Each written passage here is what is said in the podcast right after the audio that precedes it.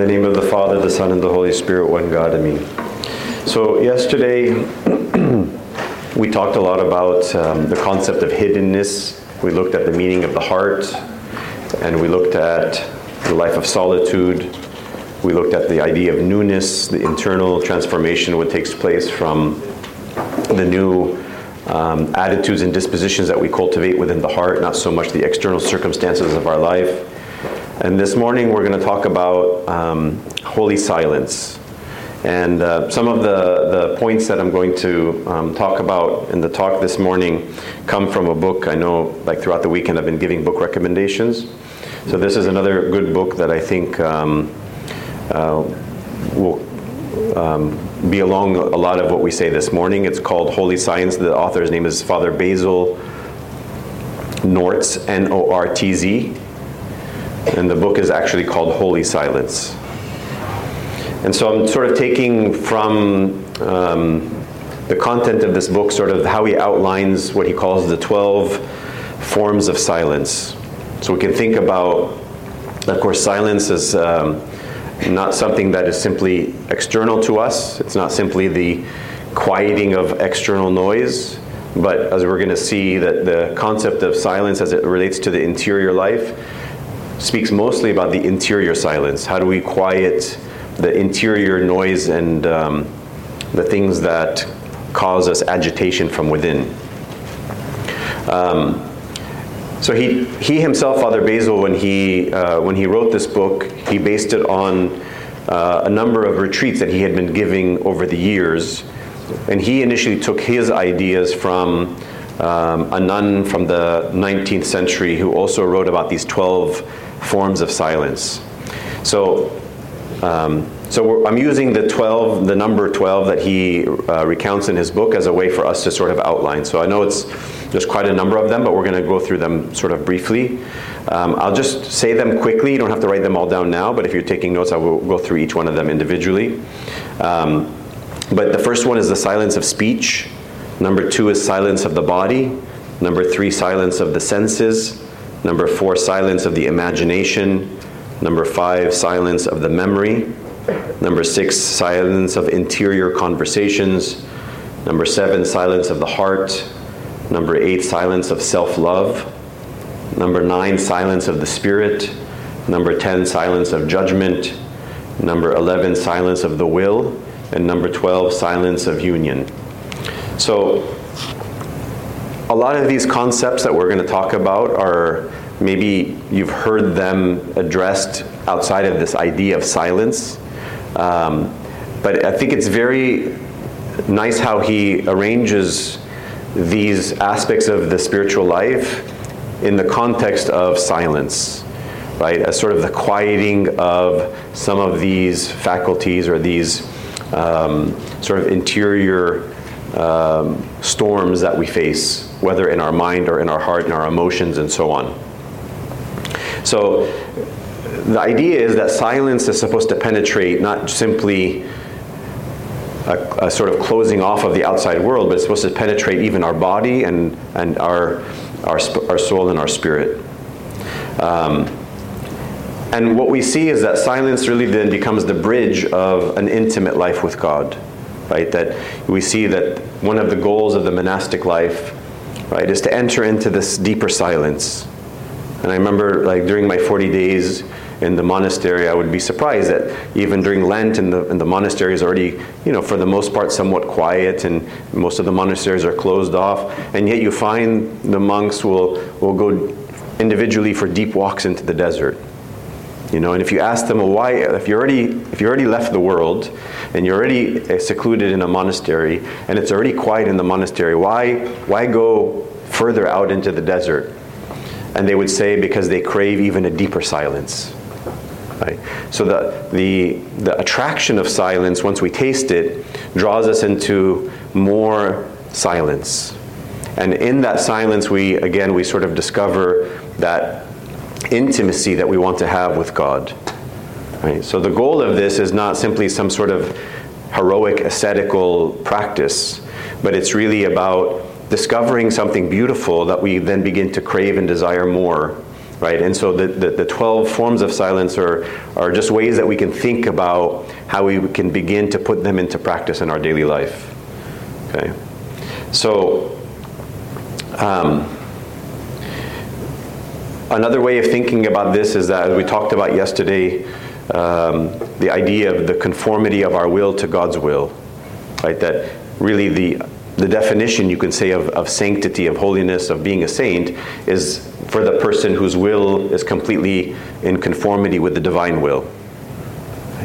And we can't know the will of God, we can't hear his voice unless there's that silence that penetrates all of our faculties. It's in that silence that we can more clearly recognize his voice, recognize his will and his desire for us.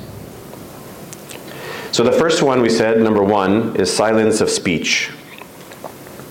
So, of course, we can think about the great gift of speech that we all, as humans, are endowed with. That this is something that really separates us from the rest of the created order, right? That unlike anything else in the creation, we have been given this gift of communication of speech, right? And the Lord tells us that this gift of speech carries with it a tremendous responsibility. Right? In the Gospel of St. Matthew, chapter 12, verses 36 through 37, he says, But I say to you that for every idle word men may speak, they will give an account of it on the day of judgment. For by your words you will be justified, and by your words you will be condemned. So we know that many of the desert fathers they spoke about the the unruly tongue. We read about it in James. You can read uh, the, the third chapter of St. James is um, a very famous chapter about the tongue. And the Desert Fathers, they strove, you know, we even see, you know, sort of extreme examples of how they strove to tame the tongue, you know, carrying in their mouth rocks or pebbles in order to sort of make it impossible for them to speak. I mean, they were so um, focused on controlling the tongue. Right? And we all know how many times we've regretted, you know, saying something that we, later in the day we look back on and realize that we wish we could take back. So the first step in, in, in silence is that we realize that an unruly tongue, a tongue, a, a, a, you know, the, the abuse of the gift of speech, right? And the gift, the abuse of gift of speech doesn't have to simply mean that we're saying something bad. It could just be that we're saying something useless. It could be that we're simply saying something that's unedifying, right? It could be just sort of somebody who just babbles a lot, who, who, who, who feels the need to be heard a lot, right? So, so the gift of speech is sort of the first way we can think of how we begin to, to enter into a more um, greater experience of silence. Um, there's a, a, famous book in the Western tradition called uh, Imitation of Christ. I think maybe some of you have heard of it, by Thomas A. Kempis. And in there he says, as often as I have been among, sorry, as often as I have been among men, I have returned less a man. In other words, the, the more that I am immersed in sort of a conversation with people, that isn't edifying, that isn't useful, I come back less human. Right? So there, there's sort of an indication there that too much speaking, too much, you know, or too, an abuse of the, the gift of speech makes us sort of lose that human dignity that we were given. Um, and so the love of silence, then, the ability to tame the tongue, gives more power to our words right? When you know somebody who is careful about what they say, you, then you begin to appreciate that everything they say is valuable, you know. Um, and we see that again in the, in, the, in, in, the experience of the Desert Fathers. That many times they, you know, people would visit the Desert Fathers and they would try to get them to say a word, to say, to speak, and oftentimes they would remain silent. But when they spoke, it carried great um, grace Right? And St. Paul talks about that in one of his epistles. He says that our speech should, should be seasoned with grace. Right? And the only way that our speech can be seasoned with grace is that if we practice a sort of restraint. And so that we're more deliberate and careful about what we say. Right? And in reality, then, we can see that we, we somehow become identified by our words, right? That, that what we say sort of becomes a label of, of who we are. It sort of becomes identified with us, right?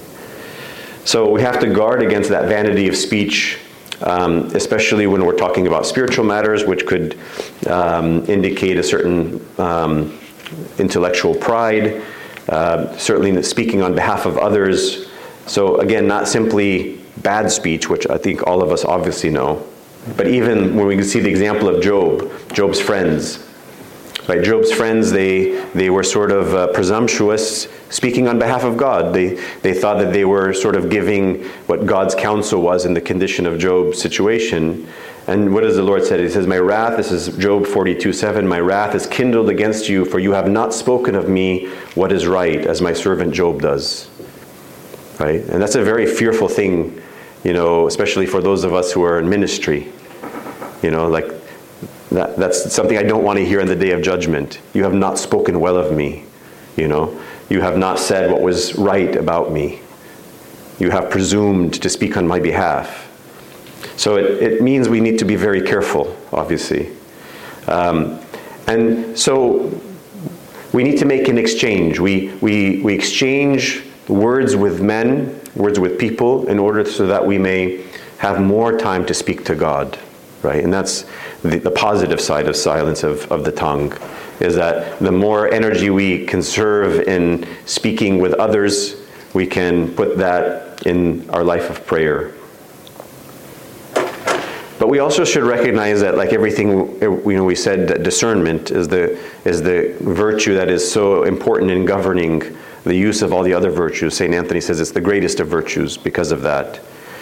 And so there can be an unholy silence too, right? We can think of those who um, are short of, show us a, a, short, a sort of indifference because of their silence, or those who um, you know give the cold shoulder to others because through their silence, or do the silent treatment in marriage. You know, these are all forms of abusive use of uh, silence. So we have to be careful that our lack of words, our lack of participation, isn't also a sign of, of our sinfulness.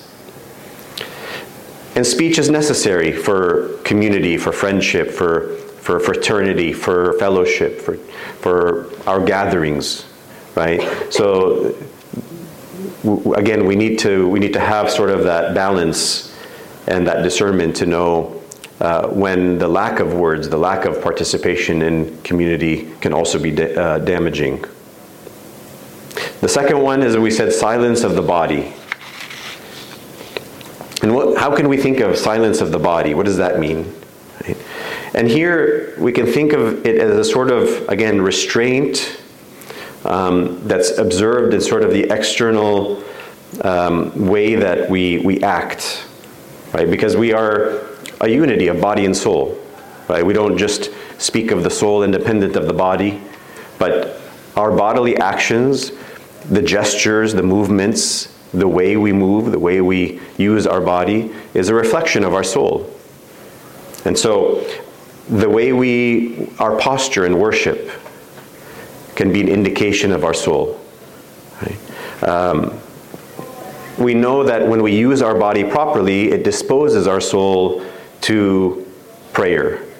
You know, and if you just do a very simple experiment, if you're if you're if you're standing at prayer, right, and you you lift up your hands, right, it it carries with it a very um, important expression of your soul, right? If you beat your chest, if you prostrate, if you shed tears, right? All of these are ways in which the body participates and disposes the soul and reflects the soul, right? So there's a sort of process in which both the body is a reflection of the soul, but in a way the body also leads the soul at times. And so think of the silence of the body not so much as a, um, a quieting of the use of the body, but as a proper use of the body, a, a, a sort of restraint of how our body should be used so that it reflects the soul, right? And then we know, of course, how things like music and dance and you know um, how these things affect the body and how again they become a reflection of what's going on in the soul as well. The third one is we said silence of the senses. Sorry, this thing keeps slipping. Let me see. Silence of the senses. And you can think of this again as a sort of custody of the senses, right? A restraint of the senses. So we know we have the five senses, right? Our eyesight, our hearing, our touch, our taste, our smell. And these are the fathers and the saints teach us are sort of the principal gateways into the soul. Think of them as, as windows to a building, right? Or doors to a building. Uh, this is how you know we, we receive data. This is how we receive knowledge. This is how we receive images, sounds, smell, touch, taste, right? We receive all of that through these gateways of the senses, and then they affect us. They affect our soul. They affect not only our soul immediately, but then they become part of our memory. And whatever's in our memory becomes available to use as part of our imagination and our fantasies. So we know the importance of guarding the senses or custody of the senses. And we see again, much in the Desert Fathers, much of what, what they practice as a form of asceticism is this custody of the senses, this guarding of the senses, right? And so they will be careful to sort of create restraint around things like food and what they see and sleep and what they eat and drink, right? So as to create a sort of discipline of the senses. So, the first thing, obviously, is that we need to be serious about removing the harmful things that we take in through our senses. Right? Somebody yesterday was quoting um, this verse from the Lord in St. Matthew chapter 6, verse 22 and 23. The lamp of the body is the eye. If therefore your eye is good, your whole body will be full of light. But if your eye is bad, your whole body will be full of darkness. If therefore the light that is in you is darkness, how great is that darkness? Right? So the, the, the use of the eyes, but again, not just here exclusive to the eyes, but all of our senses. Right? And so we have to begin, obviously, with everything that's contrary to a life of holiness and purity, things that create violence and disturbance, things that are just create curiosity, right? Great damage is done just by being curious, right? A lot of children will, will, will get into pornography because they're curious. Many adults get into trouble because they're curious about what somebody's saying. You know, we walk by and hear a conversation, and we say, Oh, what are you talking about? you know, and, and then that can create problems for us. So curiosity, you know, can be a very simple, deceiving way in which our senses are sort of pulled into um, an improper use. And we can, we can think of how the Psalms, for example, very beautifully in Psalm um, in the 11th hour, Psalm 122, behold, as the eyes of the servants look to the hand of their masters, as the eyes of a maid to the hand of her mistress, so our eyes look to the Lord our God until he has mercy on us right? And we just prayed Psalm 24 in the first hour. Um, this was a, a, verse that Pope Kyrillos used to recite a lot. My eyes are ever looking towards the Lord. My eyes are ever looking towards the Lord, right? So we redirect our senses to a spiritual goal and aim, right? And that's why the church is, um, in her worship, she she sort of covers all of our senses, right? We, we use the, the, the sight. Of course, we see the iconography, we see the, the architecture of the building, we see the rising smoke of the censer, we see the vestments. All of this is a sort of beauty to draw us into the, to the mystery of the Lord. Right? Our, he- our ears are listening to the chants and to the readings and to the, to the preaching and to, the, and to the, all the worship, the hymns, and so on. Um, even touch, right? We, you know, we, we, we, touch the gospel and the cross. We touch the, the, um, the icons and so on.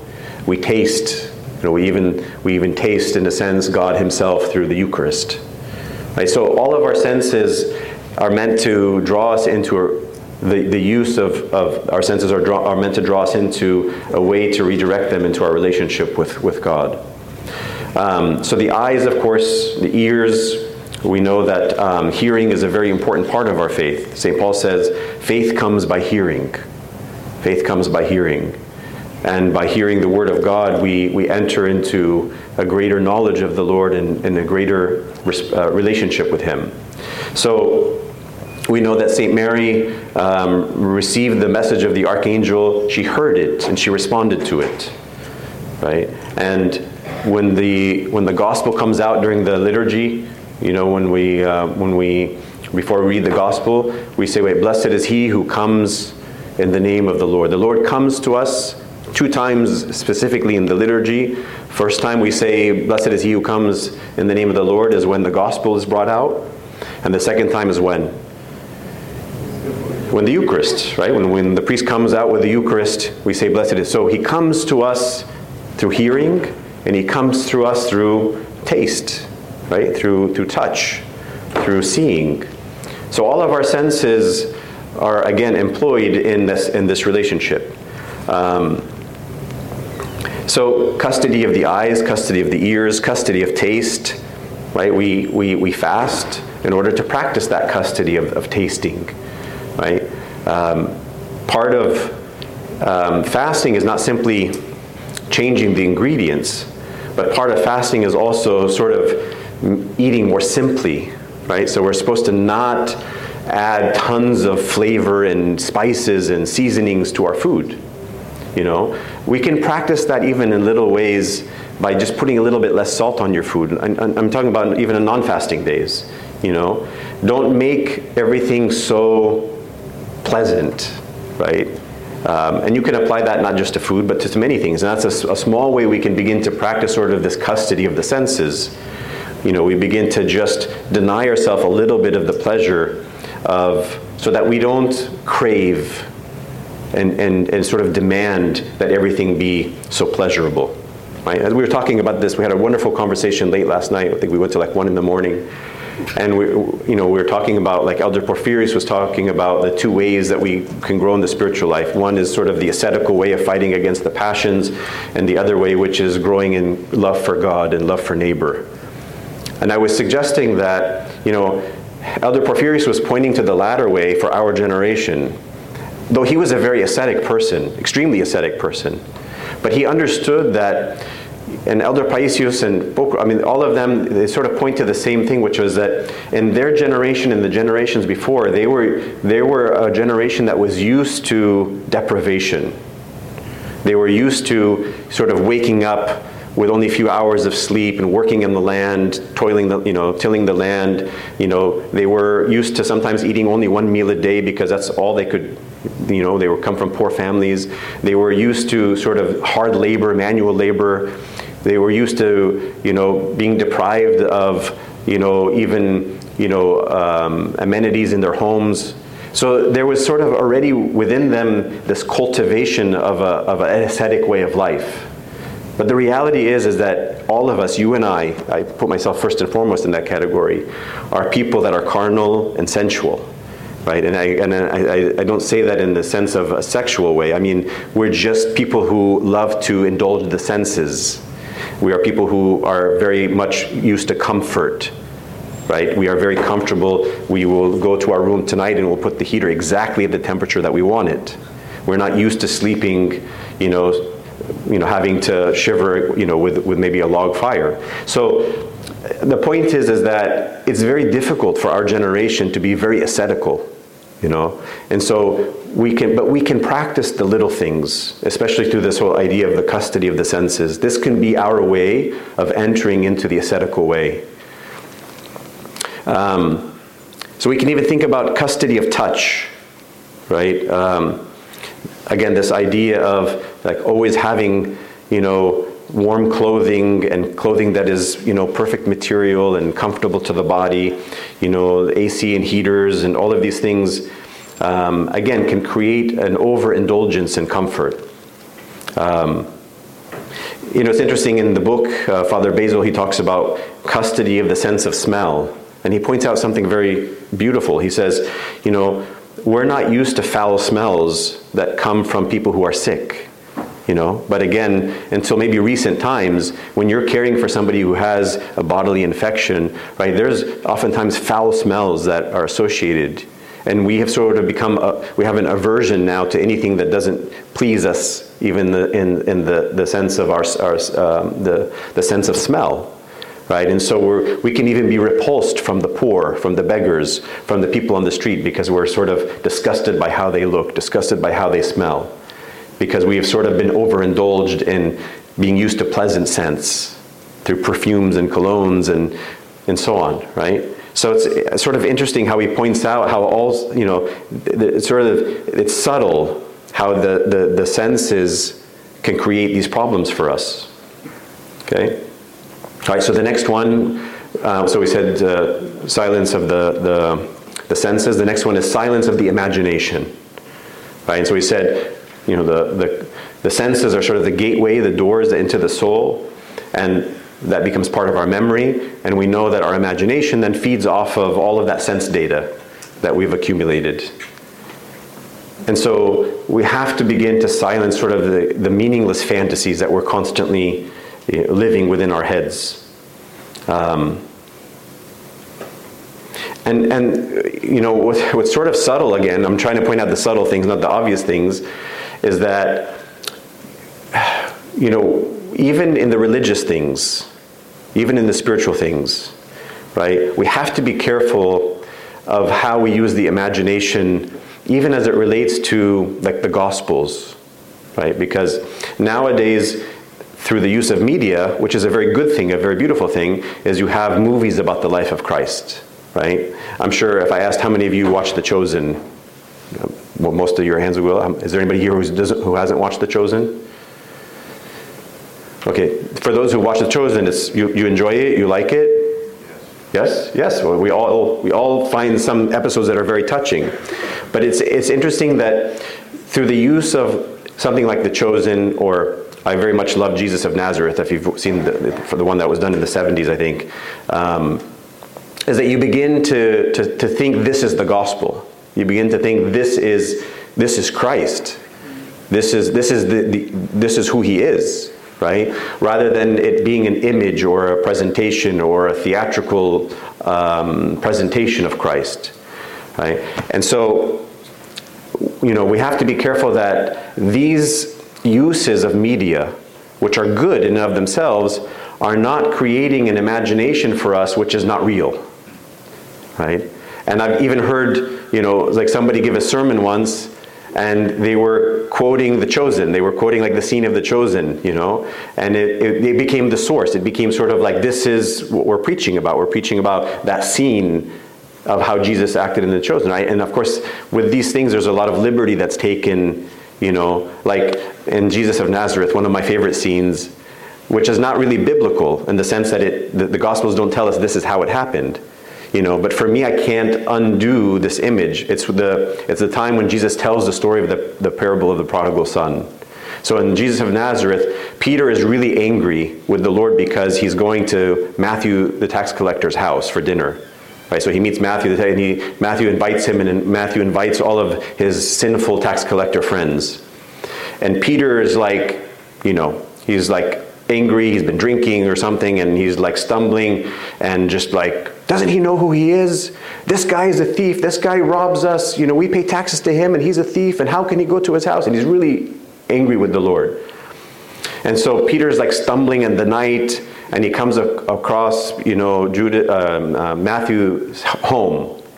And so he's outside and he's looking into the to the room and you know and, and the lord is sitting around the table with matthew and all his friends and eating and drinking and the lord says i want to tell you a story a father had two sons, right? He, he tells the story of the prodigal son, right? And so what is he, in the movie, he's presenting Peter as sort of the older brother and Matthew as the younger brother, right? And at the end of the story, Peter gets it and he comes into the room and he starts crying and he says, Forgive me, Lord, for I'm a stupid man. And, and then Peter and Matthew embrace. It's, it's a beautiful scene. Like I cry every time I see it. But, you know, but and I can't undo, but that's not how it happened in the Gospels. The Gospel doesn't tell us that that's how it happened, right? So, but it's become part of my imagination. I, every time I read the parable of the prodigal son, it's there. Right? So we have to be careful also, even with the spiritual things, about the excess use of media to become the source of our spiritual nourishment. We have to go to the actual sources. We have to read our Bibles. We have to read the books of the saints and the fathers of the church. We can't just even listen just to sermons, you know, and, and talks, because all of that is, is sort of, you know, a secondary source, if you will. Okay, so that's the imagination, right? But there is a, there is a use there is a use of the imagination, which, um, when we talked yesterday about the three forms of prayer recitative prayer, meditative prayer, contemplative prayer we said in meditative prayer, that middle one, there's, there's an element in which we, in the tradition called Lectio Divina, sacred reading, where we enter into the text and we, we sort of find ourselves in the text, right? So here there is a use of the imagination that can be helpful when we're meditating on the Gospels. Like, for example, Zacchaeus. We talked about, like, I think I used the example of Zacchaeus. You know, we read the story of Zacchaeus, and we don't just read it to know something about Zacchaeus, but we read it to know something about ourselves, right? And so we find ourselves as Zacchaeus, for example, who who then, in reading the story of Zacchaeus, we look to the Lord and say, Lord, I need you to enter into to the home of my heart. I need you to cleanse me of all that is wrong within me and, and help me to begin again and to make, you know, uh, conversion, repentance, and so on. Or perhaps I find myself as one of the people in the crowd who's following the Lord as he's passing through Jericho and I'm not yet committed. I don't know what I re- really want in my life. Do I really want to follow him? Do I, you know, and so sometimes meditating on the Gospels with a, a, a, simple use of the imagination can be helpful. But again, even then, we have to, you know, sort of have some discernment of how far we use the imagination. Okay, the next one is the silence of memory. And I, I think, again, there's the obvious that all of us can think of, which is, you know, we, um, last night we were talking about dementia and how, you know, memory really is synonymous with our identity. If you think about somebody who has dementia, severe dementia and has no memory, they really have no identity because everything about our experiences, our, our, our upbringing, who our family members are, our education, our occupation, all of our experiences in life, all of that is who I am today. And so if there's no memory, there's no identity, right? Um, but the, the, the opposite of that, of course, is very true as well, which is focusing on certain aspects of my memory becomes my identity and becomes a false identity. Right? And so we need to purify the memory by not allowing the memory to sort of run away with us when it comes to all of the hurts and the negativities and, and, and, and my interpretation of how things happened in the past, which I view as sort of hurtful and, and you know, wounds in my life. Um, you know, so there's a there's a, a, custody or a taming of the memory that needs to take place. We have to reject constantly going back to our memory and reliving these these hurtful or these painful moments. But where we really should employ memory is the memory of God, right? The memory of salvation history. And this is something that the Lord accuses Israel of really throughout all of Holy Week, right? And all of the readings of Holy Week, the, the, the, the judgments of the, of the uh, prophets are almost all about this theme of, you know, my people have forgotten me. Right? The Lord is constantly rebuking the people of Israel in the wanderings of the desert because they are forgetting what He did with them in Egypt. You know, they're forgetting the Red Sea, they're forgetting the manna, they're forgetting the rock, they're forgetting, you know, the cloud. They're forgetting everything in which God has said, I am always with you and I am guiding you and leading you and protecting you. And every time they doubt, they forget all of those things, right? The Lord rebukes the disciples right after the miracle of the five loaves and the two fish. They get into the boat, they go into a storm on the lake, and they forget, and the Lord rebukes them. He rebukes them because they have forgotten the loaves and the fish. They have forgotten so quickly that they themselves were the participants in this great miracle, right? And they began to fear and doubt, you know, themselves when they were um, tossed in the storm. So the the lack of memory when it comes to remembering what God has done in your life, right? Um, there's an interesting practice in uh, in the West. Um, you know, the, in the Western Church, they have different orders, right? Like the Carmelites we talked about, the Franciscans, right? There's the, the Ignatian um, which is the Jesuits, came out of the Ignatian, St. Ignatius of Antioch, right? And they have something that they practice, um, it's called like a daily examen, right? It's sort of like an examination of your conscience at the end of the day. But it's not just to sort of repent, but it's also, more importantly, it's to, to remember where and how God was with you throughout the day and to make specific note of that. Oh, when I was at this meeting at work and I had this confrontation, you know, I called upon God and I, you know, felt that He guided me or He was present with me or He gave me the discernment to say this or that, right? And I make note of that. I, I sort of ingrain it on my memory, right? Now, what's the use of that is that when I arrive at those difficult moments of my life, when I begin to have those storms that are raging in my life, or I go through some doubt or some fear, I call upon my memory, right? And I call upon all of the, that I call it an inventory of, of the, the times and the experiences that I've had in which God was saying, I am with you. Do not be afraid. Right? So the memory of God is, is the most important use of our memory. Memory of salvation history, memory of our personal experiences with God. And this is what the Gospels call a hardened heart. Right? Again, we talked about the disciples if you want to look at the actual verse, I'll just give it to you so you can. It's in. Uh, you can read Mark chapter six, verses forty-five through fifty-two, and reflect on it later. Mark 6, 45 through fifty-two, right? And and the in the verse that's important, it says, "And they were greatly amazed in themselves beyond measure and marveled when Jesus came into the boat." And they were greatly amazed in themselves beyond measure and marveled, for they had not understood about the loaves because their heart was hardened. It's a, it's a strong rebuke. Right? Jesus is saying they didn't consider the loaves, they didn't remember the loaves, they didn't understand the loaves, they didn't understand what it meant for them in their life to really take seriously what had happened. And that lack of memory became the hardening of their hearts. Right? So the lack of memory of God becomes the hardening of the heart. Okay.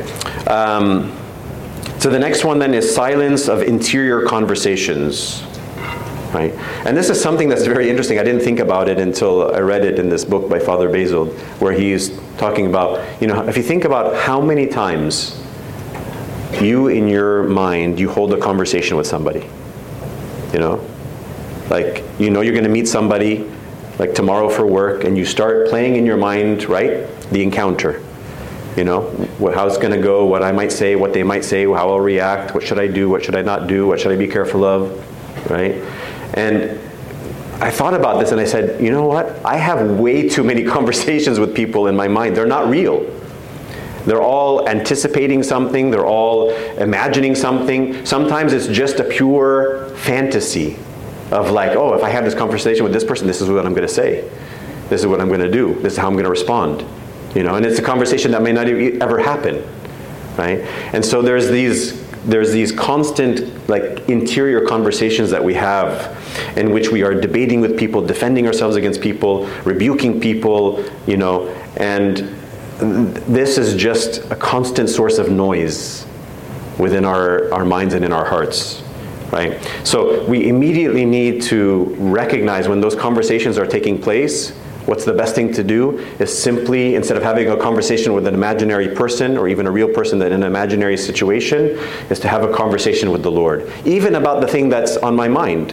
Right? Because sometimes the saints tell us if there's something that's distracting us, if there's something that keeps sort of you know, raging upon us in prayer, a thought that keeps coming to us, and you've tried to ignore it, maybe, maybe the Holy Spirit is telling you, pray about it right? So instead of trying to get rid of this thought or this intrusive thought that's coming in, maybe what we need to do is actually bring it in prayer, right? And so I'm constantly thinking about, you know, my son's exam. And I'm upset that I'm, I'm distracted because I can't pray because I'm thinking, so maybe I just need to pray more about my son's exam and, and give it to God and then move on, you know? So, um, but in the case of these interior conversations, the best thing we can do is to direct that conversation to the Lord, right? And to direct our conversation to the saints, to direct our conversation to our guardian angel, right? It's better to have dialogue with people who actually hear us, Right? And it's interesting in, in, in, in this book, St. Basil says something, uh, I don't know if the fathers have heard this before, I never really thought about it this way, but what is it that allows the saints to hear our prayers to them even silently? Because the saints are not omnipresent. The saints are not, you know, filling all things in all places. Um, only God is omnipresent right? And so you can say, well, maybe they hear us if I say it out loud, but what if I just, if I'm in my mind, in my heart, I, I pray to uh, ask for the prayers of one of the saints, or I'm having a conversation with one of the saints. And what he's saying is, is that, in a sense, the spiritual realm, whether, whether the, the saints and the angels or the demons, they sort of, what gives them permission to dialogue with us is our will. When we direct our will to a saint, then they are allowed to hear our conversations, right? The same thing with the demons. You know, people say, can the demons hear my prayers, my, my thoughts? No, they can't. But if you give them permission, if you direct your will to them, they can. So direct your will to a conversation with somebody who can benefit you. You know, of course, first and foremost, our Lord, the Mother of God, the saint, your patron saint, your guardian angel, and so on. Um, the next one is silence of the heart. And here, when he talks about the heart, he's speaking about it a little bit differently than we spoke about it yesterday. He's talking more about sort of the emotions, right? The heart as it relates to sort of the movement of our emotions. Um, and, and, and the use of our emotions, like he, sometimes they call the, so sometimes the word passions refers just to, especially in the Eastern tradition, refers mostly to the, the, the fallen aspects related to the vices like pride, anger, lust, envy, gluttony, avarice, sloth, and so on. Um, but sometimes the word passion can, can refer to any sort of movement, emotion, strong emotion that can be good or bad. Right? So there's a certain zeal that when it's a bad passion, it's like a, a sinful anger. But there's a good zeal, right, which is a zeal for the Lord, a zeal for justice, a zeal, a zeal against evil, against Satan, which is sort of the same emotion that governs both, let's say, a holy zeal and a sinful anger. Right? So he's speaking here about sort of the, the neutral passions, the neutral emotions. And um, so he's talking about the relationship between our emotions and our and, and, and the things that we do to live out our faith right? So, um, of course, the Lord, for example, we have the example of the, um, the cleansing of the temple, right? And sometimes people will use this and say, well, see, the Lord manifested a, a, a form of anger, right? But scriptures say, be angry and do not sin, right? And my response is, well, when you're able to be angry in any way that resembles the Lord's zeal for the house of, of his father and not sin, then go ahead and do it. But most of us, of course, you know, it's very difficult to have a, a, righteous anger that's not tainted by some pride, some malice, some something that is sinful. Right? Um, so we have to be very careful, of course, of the use of our emotions and, and those, those passions. Um, but sometimes the passions or these emotions, they give um, they, they, they give additional weight to our actions in a good way, right? So um, but the importance here is that we shouldn't be governed by emotions, but our emotions should follow our um, our right reason, right? So, if we take, for example, um, like let's say the act of the Lord in cleansing the temple, right? He wasn't angry and then he took out his anger on on the people in the temple, but he was doing something according to the will of the Father, but he was doing something that was righteous, and it was accompanied by emotion. Right? So when our emotions follow the reasoning, the right reasoning, which is guided by the Holy Spirit, which is guided by discernment, which is guided by, you know, uh, the Word of God, then our emotions can, can participate. And so the silencing of the emotions is sort of to make sure that they are ordered sort of um, not before, but and and what's the word and and and antecedent or is that the right word? I don't know. After the, the the, the reasoning of our mind and our heart. Does that make sense? Yes, or do I need to explain more? Okay. Um, the next one is silence of the spirit. Um, and here, you know, this goes to, uh, we were having a conversation, uh, Abouna Mina and, and uh, some of us at the breakfast table, about um, this idea of passive sort of purifications or what sometimes the darkness that we experience, um, which is think of it in terms of like there's the active way that we practice asceticism, right? So the, the things that we do, that we participate in. I choose to mortify my body by fasting, by sleeping less, by you know doing prostrations, by standing in vigil. Right? I, these are things that I sort of actively participate in by the with the grace of God. Right? It's not purely me, but it, but I have a part that I'm I'm voluntarily and actively participating in. But then there are purifications that are sort of, we could say, imposed on us by God, right? The things that we don't choose, but that happen to us that cause us to sort of be uh, thrown out of equilibrium, right? And sometimes they can be sources of great agony and, and, and agitation for us. Right? But the important thing is, is that we remember, and this is um, again something that we were talking about last night, in the sort of the informal discussion outside is this idea of sometimes going backwards in the spiritual life is the best way to go forward, right? And then, and really importantly is the is the verse Isaiah 55 8.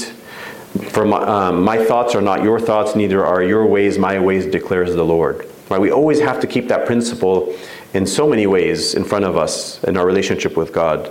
We can't always think that you know God is sort of gonna, going to govern my spiritual life and govern you know uh, everything in my life according to what seems to me to be what makes most sense right? And so this idea that my spiritual life should be on this constant progression, a linear progression, always going up one step after the other, right? That, those are my thoughts. Those are my ways. This is what makes sense to me. But that's not the ways of the Lord. That's not the ways that He employs even with the greatest of His saints. But oftentimes there's times in which the saints go through great darkness and tribulation and difficulties, you know, and it seems like they've been thrown backwards. And yet it is precisely during this time where they make the most progress in, in, their spiritual life when they are able to, in this time of darkness, to have a more purified faith, a more purified hope, a more, a more purified form of love. Right? Because it's easy to love somebody when everything is going well. Right? It's easy to love my wife when you know she's always dressed so beautifully and making dinner for me and waiting at the door for me, you know, when I come back from work and right. But when we go through a difficult time, when you know, when she's not able to give to me, what is my response? Am I still going to love her? Or am I going to pull back on my love because I'm not receiving as much? Right? If you're standing at prayer and you know you're always filled with great consolations from God, you have this beautiful feeling of God's presence, you find great joy and happiness in prayer, and then you stand at prayer one day and it's totally dry, nothing. You feel even abandoned by God. You feel that he's he's nowhere to be present among you or near you. Right? Is your love at that point going to be closed off? Are you going to still pray? Are you still going to worship him? Are you still going to love him? And so it's in those times when we learn how to actually love. We learn how to have faith when there is nothing that tells us we should have faith. You know, St. Paul talks about the virtue of hope in one of his epistles. He says it's not even hope until you're really in a hopeless situation. I mean, I'm paraphrasing, but he basically says that it's only hope when it's a situation that is without hope from your perspective. That's, only, that's the time when it becomes the virtue of hope. So we have to be put in these periods in our life in which we are talking yesterday about these reliances, reliances that we have on our health or our finances, our relationships. Sometimes those things become, you know, troubled in our life. They become agitated or disturbed. And they become points in which we learn whether we really believe in God. We really love Him. We really are going to trust Him. We really are going to put our life into Him, right? Um, think about at the end of the Gospel of St. John, chapter, or the end of the sixth chapter of St. John's Gospel, in the discourse of the bread of life, Jesus is speaking about his body and his blood as food and drink, and says many of his followers left him. And Jesus turns to the twelve and says, Do you also want to leave? And what does Peter say? He says, Lord, to whom shall we go? You have the words of eternal life. right? That's the point that these passive times of purification, that's what it's supposed to produce in us. So that we arrive at a point where we have none other than the Lord that we put our trust in, that we follow, that we love, that we stake our life on. Right? And that, that only comes about when we are tested, when we are um, patient in those trials and tribulations. So the next one then is silence of judgment. And here, I mean, obviously, we know uh, the Lord how often He speaks about judgment. We know in the Desert Fathers how often they spoke about the sin of judgment. Um, but it's really, again, learning to silence our um, the permission that we give ourselves, to silence the permission that we give ourselves um, to make any sort of affirmation that's beyond our scope. Right? One of the things with judgment is that we usurp God's space. We usurp his prerogative. We usurp his role as the judge. We, we basically say, get out of the way, I can do this. And it doesn't belong to us. Right? So there's a, again, think of silence here as a, as a form of restraint, control. And um, um, when we do that, right, we arrive at that sense of purity of heart where like St. Paul says to, to Titus, to the pure all things are pure. Right? We begin to see everyone as, as good. We begin to see everyone as a child of God. We begin to, you know, um, uh, silence any comparisons that we make between others and ourselves. St. Dorotheus of Gaza, in one of his um, discourses, says Only God, who knows the situation of each one of us, our strength, environment, our individual gifts, temperament, capacities, can justify or condemn. He can judge each of these things as He only knows. Right? So, the problem with any sort of judgment is, is that we look at something in the moment and we take a snapshot of it in the moment and we say, but it's obvious. This is clearly what's happening. This is clearly how it looks. Right? But the problem with judgment is that, that the, the Lord, when He judges, He takes into account everything.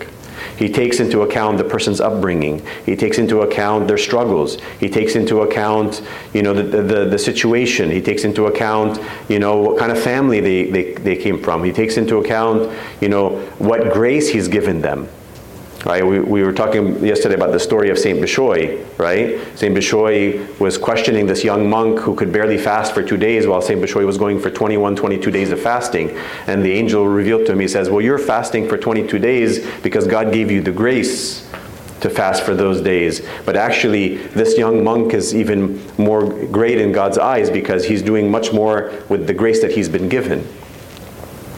You know, so if, we, if St. Bishoy is going to make a judgment between himself and a, a, young monk because one is fasting for 22 days and one for one or two days, right? We see how the angel shows that it's not as it looks, it's not as it seems. So we have to silence um, any judgment, even the obvious things that are in front of us. You know, and it doesn't mean that we don't discern right from wrong. Doesn't mean that we don't, um, in our workplaces, have to make decisions, you know, to employ people or let people go, right? I mean, these are things that, you know, a judge that sits on the bench has to make, obviously, a judgment according to the law. Um, but what we're talking about is making a judgment about a person's soul, making a judgment about a person's condition before God, making a judgment about a person's relationship to God, making a judgment about how God looks at a person and sees a person. And, you know, and oftentimes we, we presume that, well, God must look at this person the way I look at them, because they're obviously, you know, this or that. Um, okay, so the next one is silence of the will. And here we can think of it in terms simply as the denial of our own self will in order to conform our will to the will of God, right? To, to say, like the Mother of God, let it be done to me according to your word. Or like the Lord, not my will, but thy will be done. Right? It's this constant denial of a self will that is in opposition to the will of God. The will of God is always the path not only to a life of holiness, but to our happiness. Right? And even at times when it seems that God's will for us is harsh or that it's leading to our destruction, right? We, we, we, we, we arrive at a point through that life of faith, hope, and love in which we come to love and seek the will of God, knowing that it's the best thing for us. Right? So one of the saints said, I would rather be a vile worm by God's will than to be one of the seraphim by my own will. Right? I would rather be a vile worm by God's will than be one of the seraphim by my own will. Right? So can you compare a vile worm to a seraphim? Of course, the seraphim is greater. But if it's not in accordance with God's will, it's worse. So we, we think, can think of the will of God, of course, in, in the obvious um, things that he commands us to do, especially the commandments, the beatitudes, the evangelical counsels of the gospels. Like all of the teachings of the Lord are, are things that we can begin to practice his will without debating, discussing, discerning. Right? We don't need to discern whether God wants us to love our enemies. It's not easy, but there's no question as to it being the will of God or not. Right? Um, so there are things that we, we, we, we, we begin to practice in terms of the will of God so that we arrive at a disposition of heart that we can hear the will of God for us and the things that are personal. Right? So there's, there's the will of God that's stated clearly in, in His Word and in the teachings of the church, in you know, the obedience, let's say, that is given to in the monasteries um, uh, from the abbot or the, the spiritual father to the, to the monks or to the nuns, right? So there's, there's the word which is without question, especially, of course, the, the, the Gospels, and then there's sort of the word that's given to us every day of our life that governs the, the, the providential things that we encounter right? What to do at work with this person, you know, what job should I take, what school should I attend? All of these things become very important details in our life. But the more we practice the stated will of God, the more we, we begin to really struggle to employ the, the will of God and the things that we know we have to do, the more sensitive we become to hearing the will of God for us in the moment, in the present moment. Right? Um, we talked yesterday about Faustina, the Polish nun. In one of her diary um, entries, she, write, she wrote the following um, um, vision that she had. She said, Then I saw the Lord Jesus nailed to the cross. When he had hung on it for a little while, I saw a multitude of souls crucified like him. Then I saw a second multitude of souls and a third. The second multitude was not nailed to their crosses, but were holding them firmly in their hands. The third were neither nailed to their crosses nor holding them firmly in their hands, but were dragging them behind them and were discontented. Jesus then said to me, Do you see these souls? Those who are like me in the pain and contempt they suffer will be like me also in glory. And those who resemble me less in pain and contempt will also bear less resemblance to me in glory. Right? So there's those who were on the cross with him, those were those who were holding the cross firmly but not on the cross with him, and then there were those who were dragging the cross and they were discontented. Right? So we choose whether we want to carry the cross of following the will of God, choosing the, the saying yes to the things that he chooses for us. Um, all right, just to be um, respectful of your time, the last one then is number 12 is silence of union. And this one is, um, is really not a form of silence as we understood the previous 11, but we can say that this is really the culmination and the goal of all of the forms of silence. It's the silence of entering into union with God and resting in Him. Right? So it's sort of really pointing to the goal. It's pointing to, you know, glimpses of what we might experience in this life, but ultimately it's what we're going to experience in eternity with Him, where all of our striving, all of our efforts, all of our our our, our sorrows and, and, and, and, and trials, everything is now culminated in just resting in that union with Him. And, and there's a form of, of silence in that. There's a, a sense in which that's a, the silence of, you know, again, resting in the bosom of God forever. But we can, we can experience a little bit of that even now at times when we just rest in that silence of God in our prayer life. There's a beautiful story um, that I often um, recite about uh, uh, a famous uh, French uh, priest. His name is Saint John Vianney. It was in the, I think, 18th, 19th century. And um, St. John Vianney was a parish priest in this uh, village in Ars, France, and he used to see this farmer, this peasant farmer, come in every day, you know, place his um, his uh, tools at the door of the church, and he would sit in the very back of the church, and he would just silently look at the uh, crucifix above the altar. But he wouldn't. Um, St. John didn't see him praying. He didn't see him moving. He didn't see him doing anything. And you know, day after day, he saw the same pattern and he came to him and he said, You know, every day you come in and I see you do the same thing. What are you doing? And the man looked at him and he said, I look at him, speaking of the Lord on the cross, said, I look at him and he looks at me. And the two of us are happy. Right? So, this idea of just resting silently in the presence of God, right? It's, it's a time of no more struggle, no more striving, no more like effort, but just moments of rest, right?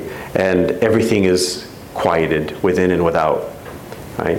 And, you know, again, I pray that I and you have those moments in, in this life, but this is also what we're working for. This is what eternity will be. It'll be that silence of, of the union, of being one with God. St. Isaac the Syrian says, Silence is the language of the world to come. Silence is the language of the world to come. It's when all of our longing, all of our desiring, all of our striving gives way to possessing He whom we seek and love. And this is the, the perfection of silence. Okay, so silence of self love. Um, when we think about self-love, of course, we think about the disordered self-love, right? It's the it's the selfish, the ego, which is um, a sort of disease of, of, of, the fall, right? There is a self-love which is proper to uh, properly ordered, which is why the Lord said, "Love your neighbor as yourself." So there is a form of self-love which is to love ourselves in God, to love ourselves as His created, you know, being that is been given the dignity of, of being in his image and likeness. It is the self love in which we acknowledge all of the gifts and talents God gives us, we don't deny them. It's the self love in which you know, we, we accept the, the callings that God calls us to, even great and wonderful things. But it's, it's a self love in which we always see ourselves in relationship to God, right? We're never independent. We're never seeking something outside of Him. We're never, it's not never something that's outside of, like we said, about His will.